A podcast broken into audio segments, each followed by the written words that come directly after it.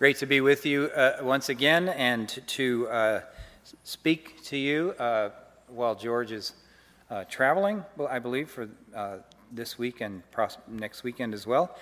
Uh, it is always a pri- privilege to open up God's Word together. Today, I'll begin the first of two, a two part series, I guess, on mission. And as I'll say a bit more about what the plan will be. But uh, these are these are teachings leaning into sermon. Okay, uh, so uh, I hope we'll be encouraged together. In uh, 1 Peter 2:10, we heard these words: "Once you were not a people, but now you are God's people. Once you had not received mercy, but now you have received mercy." So why don't we pray uh, before we come to Scripture together? Father, we ask that by your Spirit you'd come, make us teachable, give us ears to hear, give us uh, hearts to receive. We trust that you are the God of the nations. We, we glory in that, and we pray that we would be encouraged uh, today as we open up Scripture together. This we ask in Jesus' name. Amen. Brothers and sisters, if, if we're specifically a people, and specifically God's people, given that whether we're Jews or Gentiles, we've been given the same ears to hear his voice, shown the same mercy, and called together into one fellowship. If that's our basic identity, well, what's our mission in the world? Throughout history, we've heard different answers to that question. Going way back, some have said, well, the church's main task is to see to it that the nations are Christianized. That is, the church should see to it that everyone, from kings right down to uh, the common peasant, should uh, accept baptism and the rest of the rites of the church uh, by force if need be. Others have said, no, that's not our job. Our job is not to try to convert uh, people to other faiths, to Christianity, because they have their own culturally appropriate uh, ways uh, uh, of reaching God. So we should just stick to, uh, to the basics of justice and caring for the poor and the needy uh, and, and so forth. Still, others have said, well, we, we, we think the church's main task in the world is to extend the best of our Western Christian civilization through education, through development, through the arts, through good government, and so forth. So, where do we turn for an answer? History, of course, has a lot to teach us, uh, often by way of showing us all the problems that come when we pursue something good but the wrong way, or settle for something less than what God commands. So we have to turn to Scripture so we can make sense of all the opinions we hear on the matter and learn what God has to say about it. So I'll be speaking about missions both today and next Sunday. And my hope uh, is that we'll, we'll have a greater clarity uh, about the subject, but above all, that we'll be encouraged and challenged in the task that's before us. To introduce both talks, I'd like to reflect briefly on two things. So, this serves to introduce both. So, uh, this will encourage you to make sure to come back next Sunday because I'll have already introduced the main theme. What Jesus teaches about missions, and what, according to Scripture, is the final purpose of mission. So, first, what does Jesus say about mission? I think it's really important that we grasp at the very beginning how very central mission is, not only to God's nature and purpose, but to ours as His people. What do I mean? Well, consider John 20, 21, where Jesus says, As the Father has sent me. If you have your Bibles handy, uh, have a look at, with me at that passage. Fundamentally, what we see is that mission belongs to the Father. It was His work to send the Son into the world. And Paul gives us the reason for that sending when he says in 2 Corinthians 5:19 that God was in Christ doing what? reconciling the world to himself, not counting people's sins against them. And Jesus continues. He says, As the Father has sent me, even so I'm sending you. And so note not only what Jesus says here, but the context, the when of when he says it. God has just raised him from the dead. And now he appears to his disciples there as a group. And first, he comforts them. He says, Peace be with you. And second, he, he teaches them, he instructs them, and he, he bears witness to what the Father has done, and he declares what he is now ready to do. And then, thirdly, he commissions them. He says, Receive the Holy Spirit. If you forgive the sins of any, they're forgiven them. And if you withhold forgiveness from any, it is withheld. And I think that's precisely why Paul, after saying what God accomplished through Jesus, can add this. He can say, God has entrusted to us the message of reconciliation. The second thing I think we want to have clear is the final purpose or end of mission. It's, of course, very true that God's will is to call together a people to be his own and to save them through Jesus. But his final purpose in doing that and in willing that is his glory. George pointed to this when he said two weeks ago that God wants more people to glorify him. It's his will to see his glory restored over all the earth, as we read in Psalm 57. The, the glory theme is strong in Israel's Book of Common Prayer, the Psalms, and particularly Psalm 67, which we've, which we've read responsively already. And that psalm has a mission logic, if you like, that runs basically like this. First, we ask God to bless us and to shine his face, shine on us. Why? Well, so that his will and his saving power will be known among all nations. And from there, we pray for the nations. We pray that the nations may be glad and that all people everywhere will praise God. And then why? Why do we pray that? Well, here's the warrant because we long for all the ends of the earth to fear him. See the logic there? God's favor towards us towards us serves to bring the nations to him. And then, as the nations come to him, the ultimate end of mission is clear. The holy fear of the Lord is restored. God is glorified. Habakkuk says, Earth shall be filled with the knowledge of the glory of the Lord as the waters cover the sea. So, thanks for bearing with me through this introduction. There's still a bit more. So, let's come back to the question what is the church's mission in the world? And I think we have to clarify this too, don't we? Because it might seem that the message of reconciliation is just given to a few. Initially, there, the, the, the disciples, who'd be Jesus' sent ones, his apostles, and from there, maybe to ordained ministers and professional missionaries. And of course, Jesus does say, So I am sending you specifically to his disciples. But this morning, we have also heard in 1 Peter 2 something about our identity as a church. Let me ask you when you put the words mission and church side by side, how do you typically relate those two? Well, I think what we typically do is we think of mission as a kind of department or subdivision of church logically. We, we have committees, don't we? We have, I don't know, finance, uh, worship, Christian education, hospitality, and of course, missions. But while this is fine organizationally for the structure of our, of our church as an institution, it can be misleading in a way because it gives a picture of church as something that's pretty well fixed somewhere.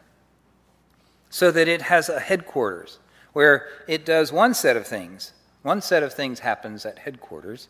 And then it has outposts, like in the military, it has missions or mission stations out there where another sort of set of things happens. That is, if the church has budgeted for them, right? You see what I'm getting at. I think we have to turn this on its head and think of the church itself in missionary terms. As Tim Keller says, the church exists to be a mission. That means everything our worship, our teaching, our hospitality, our seminaries, all of them have to be thought through in relation to our basic missionary identity. As I've pondered that truth, that mission is central to our identity, I've come to this conclusion. The church is perpetually on the go. In other words, a little bit like my grandson Timmy, who's perpetually on the go when I look after him most mornings of the week, and he keeps me fit. In other words, being sent is not an occasional activity of the church. This means that until Jesus comes again, we never have the luxury, if I can put it this way, of arriving any place. As if having done our missionary work, well, we could just sort of say, okay, well, that's done, and now we can turn our attention to other things. We're always in the business of going out in one way or another. Yes, we do seek to be salt and light where God has placed us. But and well, to that extent, we're fixed, if you like, in one place, and you can locate us on the map here uh, uh, every Sunday. But we never settle so permanently so that all that's left to do is uh, hatch and match and dispatch the faithful in a kind of chaplaincy mode of thinking of church. Nothing against chaplains, right? But that can have a way of of uh, the, taking church for granted, right? And so we have church, this steady, stable institution with its chaplains and its parishes, and so on and so forth. Sometimes our going out is literal, as when we commission workers to go somewhere else on our behalf, and they really truly go out on our behalf. Or because God has allowed us to be scattered from our homeland, as many Christians find themselves uh, in history. At other times, the going out is more of an attitude or inward uh, habit, if you like, in the sense of going out uh, of our comfort zone so that we're ready to meet others where they are for the sake of the gospel. And it's on this basis that I think we can say that we're a missionary people. Well, so you ask, well, what about those we actually ordinarily refer to as missionaries?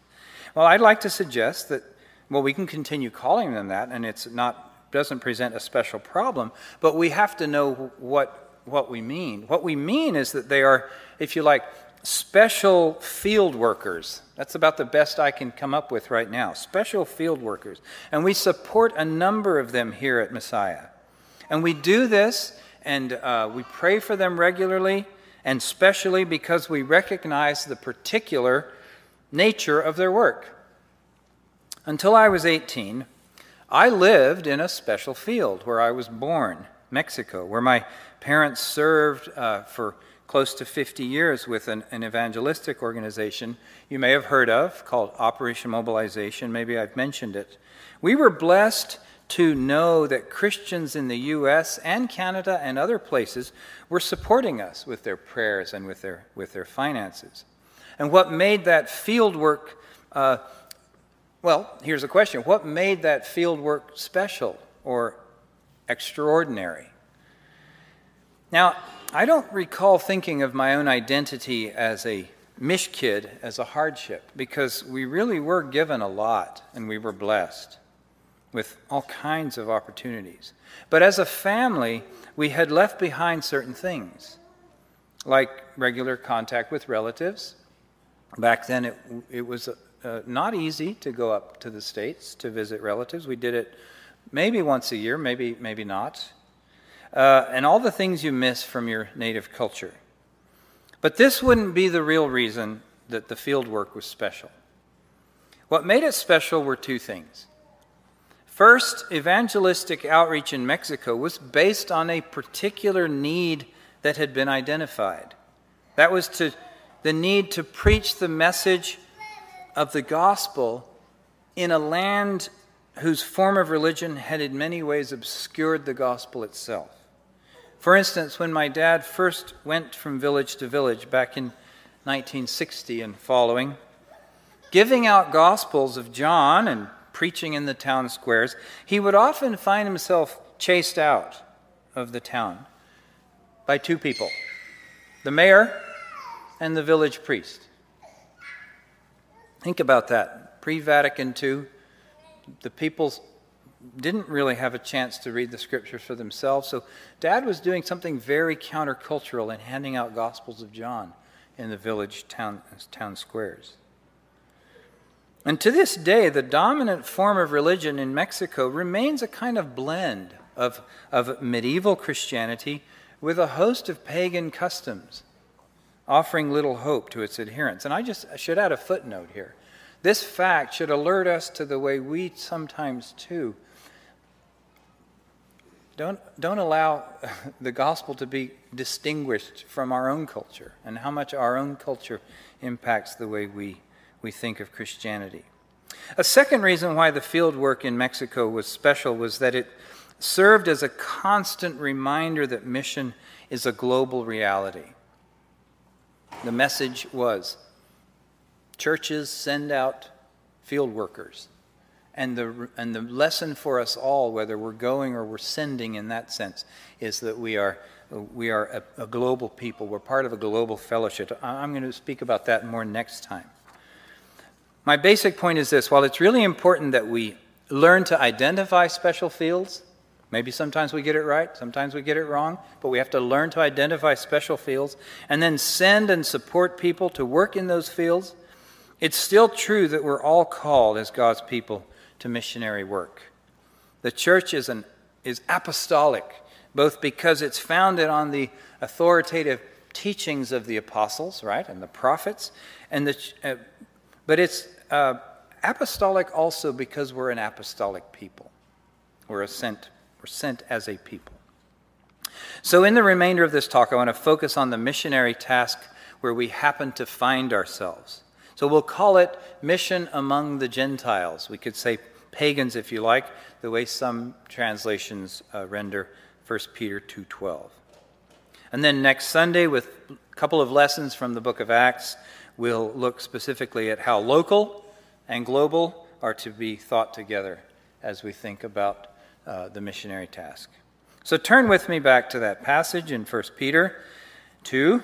Uh, We'll go through it. We'll see, I think, and I trust that the missionary task involves three habits, and uh, we'll, we'll start with the first part, which is verses 9 and 10. But you're a chosen race, as we read, a royal priesthood, a holy nation, a people for God's own possession, that you may proclaim the excellencies of him who called you out of darkness into his marvelous light. Once you were not a people, but now you are God's people. Once you had not received mercy, but now you have received mercy. So, what's the habit that we're called to here? Well, it's proclamation. And this, uh, I think, this emphasis here reminds us how important and how central proclamation is, and how, how much it has a logical priority, how much testimony, giving and bearing witness, has a logical priority over any other missionary habit we may think of. Certainly, our testimony will be given expression in, in many different ways, but it will always have a propositional dimension. It will always have content, rational content. The fact is, there are truth claims that are embedded in, in the way we behave, and in the way we worship, and in the way we serve. And these will be verbally declared as God gives the opportunity to, to declare them.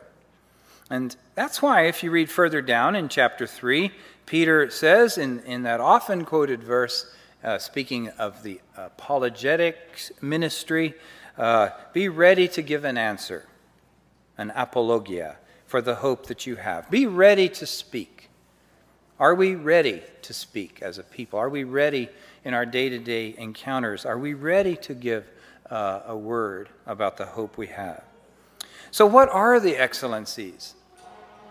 that we're called to speak about? Well, some translations say virtues, and pr- others say praises. And I think what we're basically declaring are God's marvelous qualities and his marvelous deeds, his mighty deeds. They're, they're marvelous if you look back in chapter 1 because he's done, he has done the marvelous work of, of causing us to be born again to a living hope through the resurrection of Jesus Christ from the dead. Well, and in doing that work in history and Christianity, the gospel is always about what God has done in history. And in giving us, He's, he's given us, uh, He's worked in us, in history and in us, giving us a new identity. He's quite literally united us to Jesus.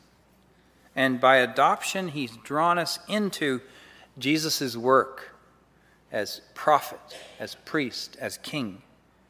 And by his Spirit working in us, we're what Peter says a royal priesthood, called to something, called to proclaim his, uh, his excellencies.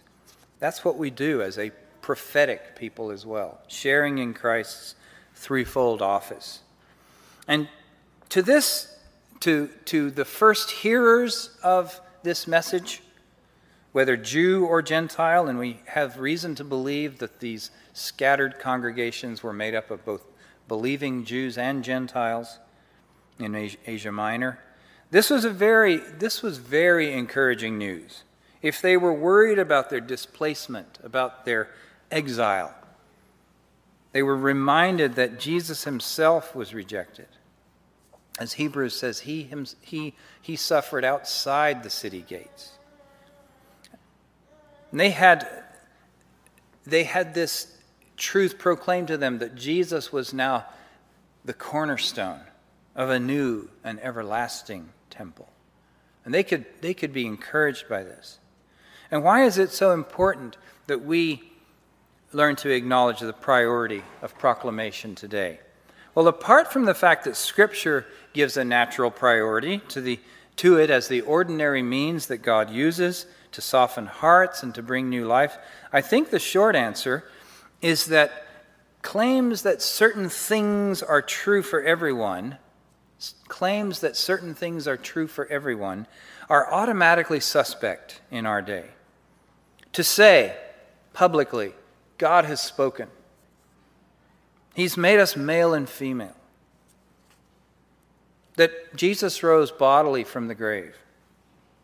Well, these things make people uncomfortable, positively uncomfortable. Statements like these are taken, assumed to be some kind of power grab or something. But we're still called to utter them as clearly as we can and as humbly as we can, as uh, chapter 3, verse 15 reminds us. And we do this uh, trusting that, that the power belongs to God and, and not to our learning or to our eloquence or anything of the sort. Now, in our daily lives, as we go about ordinary things, proclamation doesn't come easy. Uh, as even one of my heroes, John Stott, admitted. He tells of how he was once on a train in Wales in one of those compartments where that you share uh, some of you probably traveled on in those compartments in, in Europe where you share uh, this cabin with, with one or two other passengers. Well, as it happened, his traveling companion that time was getting ready to shave. Uh, he had his shaving kit out and everything, and he accidentally dropped it. Well, Stott recalls that this man vented his anger by taking the name of Christ in vain.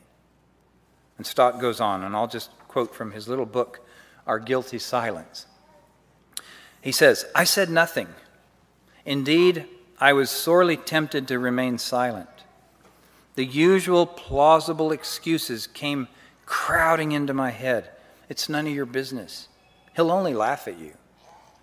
But the previous evening I had preached in church from Ephesians 4 26 and 27. Be angry but do not sin.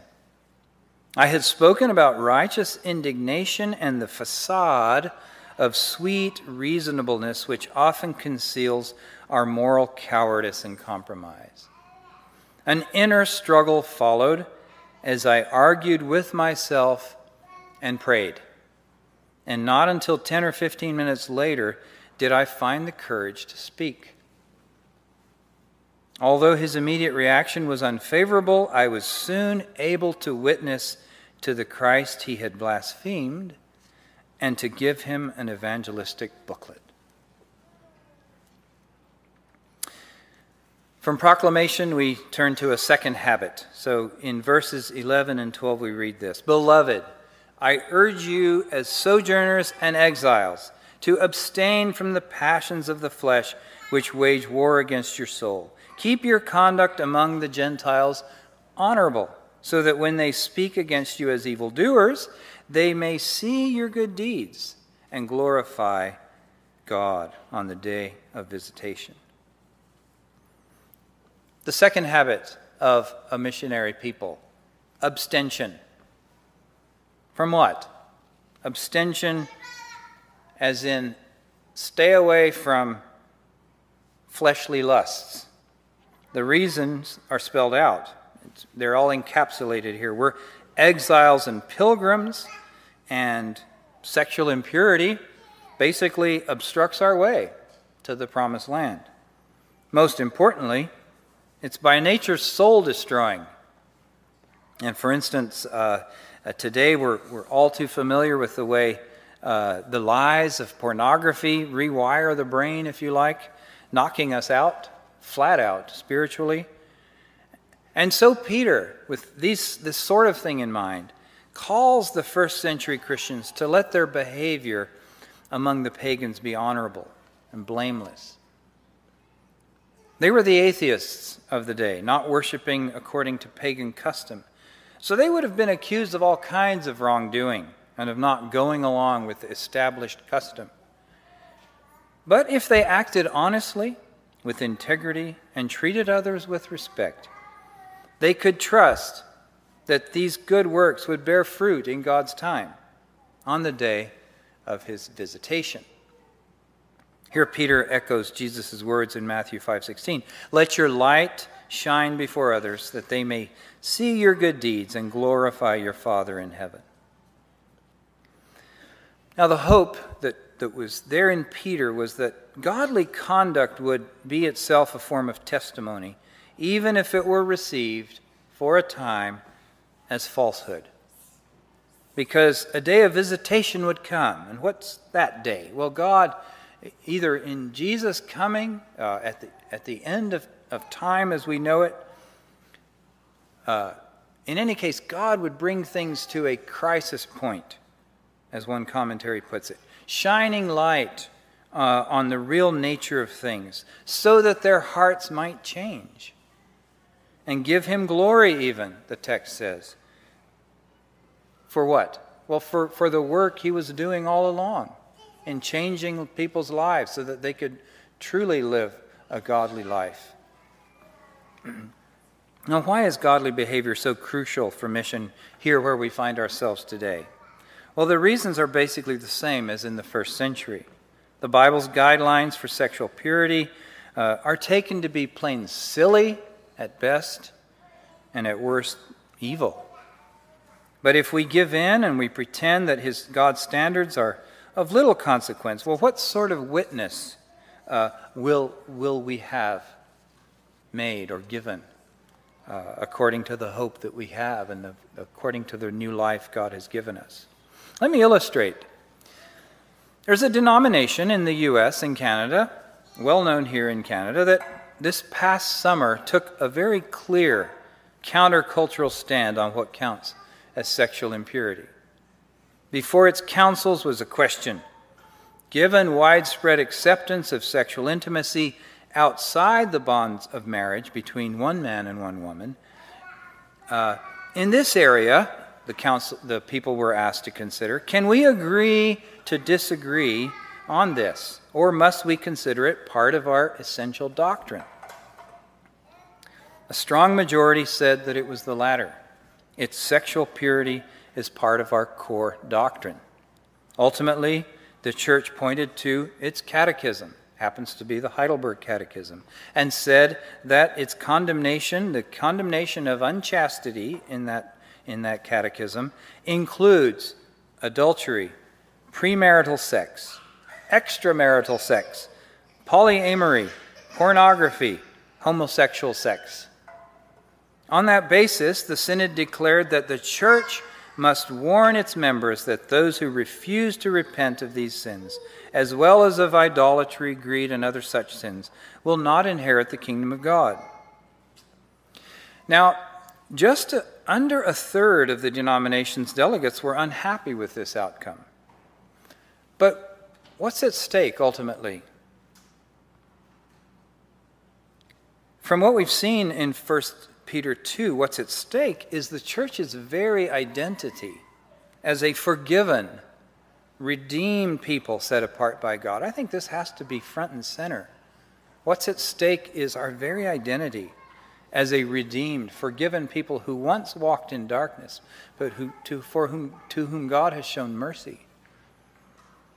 What's at stake is the church's soul as a band of exiles. What's at stake is the church's witness as it has yet one more opportunity to declare that God's standards are actually true and lovely, no matter how much the world might say that they are hateful and unappealing. So let's move to the third part of our passage, verses 13 to 16. Be subject to, uh, for the Lord's sake to every human institution, whether it be to the emperor as supreme or to governors as sent by him to punish those who do evil and to praise those who do good. For this is the will of God, that by doing good you should put to silence the ignorance of foolish people. Live as people who are free, not using your freedom as a cover up for evil, but living as servants of God. In each of these passages, we see how much there's an identity of who we are in Christ and what follows from that. So, from proclamation and abstention, we come to submission as a third habit of a missionary people, according to Peter. We can look at this one briefly because the missionary significance is, is the same as with abstinence. To do what is right in this area can serve as a form of testimony a testimony uh, that in this case silences those who accuse believers of doing wrong, of being insubordinate. What Peter says, that's why Peter says there at the end, don't use your freedom as a cover up for evil. He's referring to the fact that some of us will be quite tempted, wouldn't we, with our Christian freedom, basically to disregard to not, not, to not acknowledge human authority and its legitimacy. We'd become anarchists, as I well remember from Tolstoy in my Russian literature reading days, where Tolstoy decided he would teach uh, a form of anarchism. But as a habit, it's worth considering on its own, because submission reflects a third aspect of our identity as God's people. As a royal priesthood, we have truths to proclaim. Here's why I said our identity issues in a practice. As a royal priesthood, we preach. As strangers and sojourners, we abstain from certain things. And now, as servants of God, we are called to submit, precisely because we're servants of God. And we submit to human authorities for the Lord's sake. In other words, because God has willed it for us in this life. Now, this doesn't rule out civil disobedience when we find that the laws of the land are unjust, but the principle remains we submit to the authorities as unto God because we trust ultimately that He's the one that's in charge. He's the one who bends uh, history to His will. He's the one who, uh, as I've heard George say or write, who takes the messiness, right, and, uh, and writes straight lines with uh, right straight with crooked lines. In our own day, the temptation to be disrespectful to our elected leaders can be very strong, particularly when they seem deaf to the concerns of ordinary people. We all know what I'm referring to from the last winter. But how, how easy is it to, to pray for those in authority as we're taught in Scripture uh, while standing beside certain signs that became prominent uh, during that movement? And how does a visible endorsement of such signs impact our Christian witness? I know my, one of my grandsons was asking me, well, what, what, what are those signs, Granddad? What, what signs are you talking about? I said, well, they were, they were very rude signs, uh, Aiden. Uh, we, we, we, shouldn't, uh, we shouldn't stand by those signs. And he said, what did they say? And I said, well, just nasty stuff. And he interpreted it in his own way. But the question, the question is, is how, what, is, what is our witness when we, uh, when we publicly uh, endorse this, this kind of uh, disrespect for leaders whose principles we might disagree, whose ideas we may disagree with profoundly, but that we ultimately disrespect for them? How can we pray for them? So let me conclude by bringing us back to where we started. I mentioned some of the main ways that the church in history has thought about mission. So, just to put it in, in other terms, there was, if you like, the medieval let's make converts model using force. And I could give you stories about that from my own Latin American uh, his, uh, understanding. But there's also the, um, the pluralist let's make friends model, since our job would not be to preach Christ to others, but to work together for the common good. And then there's the enlightenment let's make good citizens model, which calls on the church to extend uh, Western civilization. But Jesus, Jesus gives us another set of marching orders, doesn't he? He says, Go and make disciples. What does that involve? Well, I hope it's clear to us this morning that it involves our whole lives because there's no room for what Lewis talked about Christianity and ism, if you like. Uh, here we're the good news of Jesus, Christianity, and where the good news of Jesus is kind of collapsed into uh, uh, conquest. The good news is collapsed into social projects as, as, as good and worthy as they may be, but still the gospel is kind of collapsed into them uh, as though they meant the same thing. Uh, the gospel is collapsed into building a civilization of one sort or another.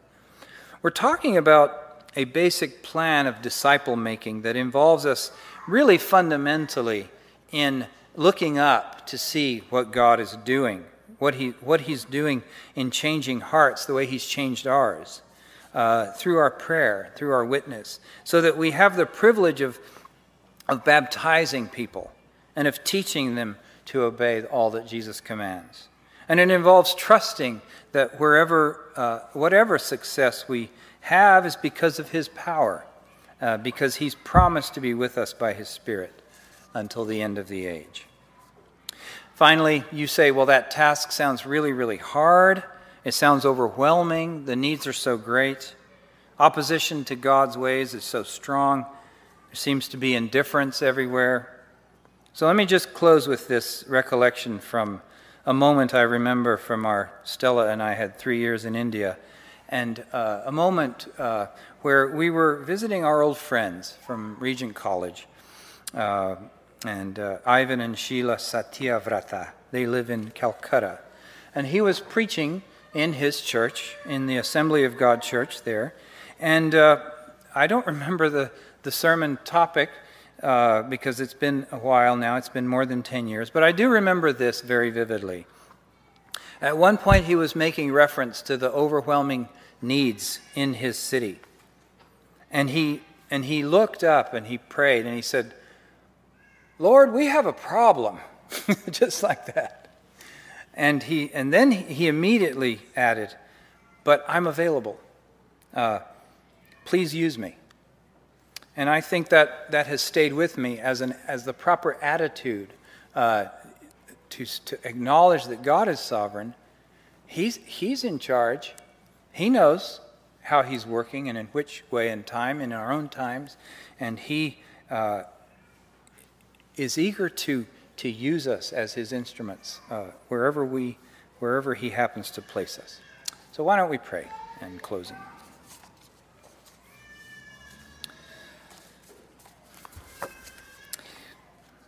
Dear Lord, as with my friend Ivan in India, we acknowledge the need is overwhelming, and we, uh, we just ask that you would uh, help us to be attentive to your care, your concern for the world around us, even where we are.